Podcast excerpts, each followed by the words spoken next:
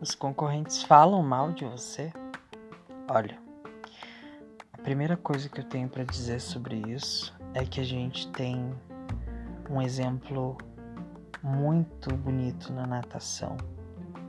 Quando as pessoas dão a largada e saltam para a piscina, em geral, muito em geral, ganha aquele nadador que andar, que vai nadando só com a cabeça para baixo, com a maior velocidade possível. Se você virar um pouquinho para olhar para o lado para ver quem está ganhando, você acaba perdendo a nossa área ainda tem um defeito muito grande, que é as pessoas ficarem falando mal dos concorrentes, uns falando mal dos outros, quando na verdade são trabalhos totalmente diferentes e o sol nasceu para todos. Então, quando alguém vem falar mal de você ou você fica sabendo que alguém falou mal do teu trabalho ou que uma cliente pulou da cadeira e foi pro outro, a melhor coisa a fazer quando uma cliente estimula a essa briga, essa rivalidade, é fugir da, da rivalidade. É falar o contrário do que ela quer ouvir. É dizer, ah, fulano fez esse cabelo e não deu certo. E tu te colocar no lugar dele e entender que ele pode ter tido um dia ruim. Assim como tu também tem. Eu mesmo já tive muitas clientes que saíram da minha cadeira e foram para outros salões. E o que será que elas falaram de mim naquele momento?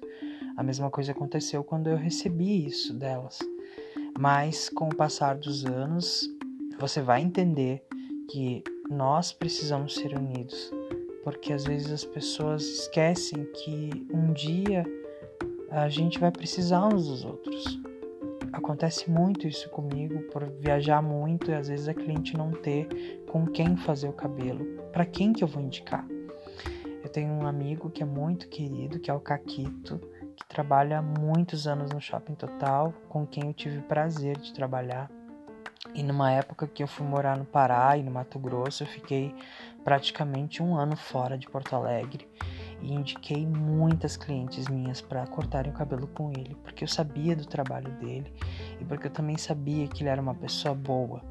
E às vezes você ser uma pessoa boa é, vai acarretar com que os seus colegas também te indiquem uh, clientes deles quando eles também não puderem, porque a gente não sabe o dia de amanhã. Daqui a pouco tu ganha um, um, um convite e vai para São Paulo, ou tu arruma um namorado na Europa. E as coisas são muito voláteis, as coisas passam muito, elas são efêmeras. O que fica é a nossa essência. Eu acho que nem sempre a gente faz as coisas certas e sempre há tempo de aprender sobre coletividade, quando a gente aprender que não é uma competição e sim uma colaboração, todos nós vamos acabar crescendo com isso. Porque se a gente observar bem, que as pessoas querem de nós é a nossa, a nossa mão de obra, o nosso serviço. As marcas querem crescer com a gente, os nossos colegas querem ganhar dinheiro também. Então, se você tiver essa sensibilidade de quando um concorrente fala mal de você e você entender que ele está se prejudicando, não dá bola.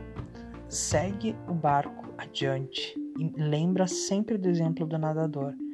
Nadador que nadar direito e não olhar para o lado vai bem mais longe.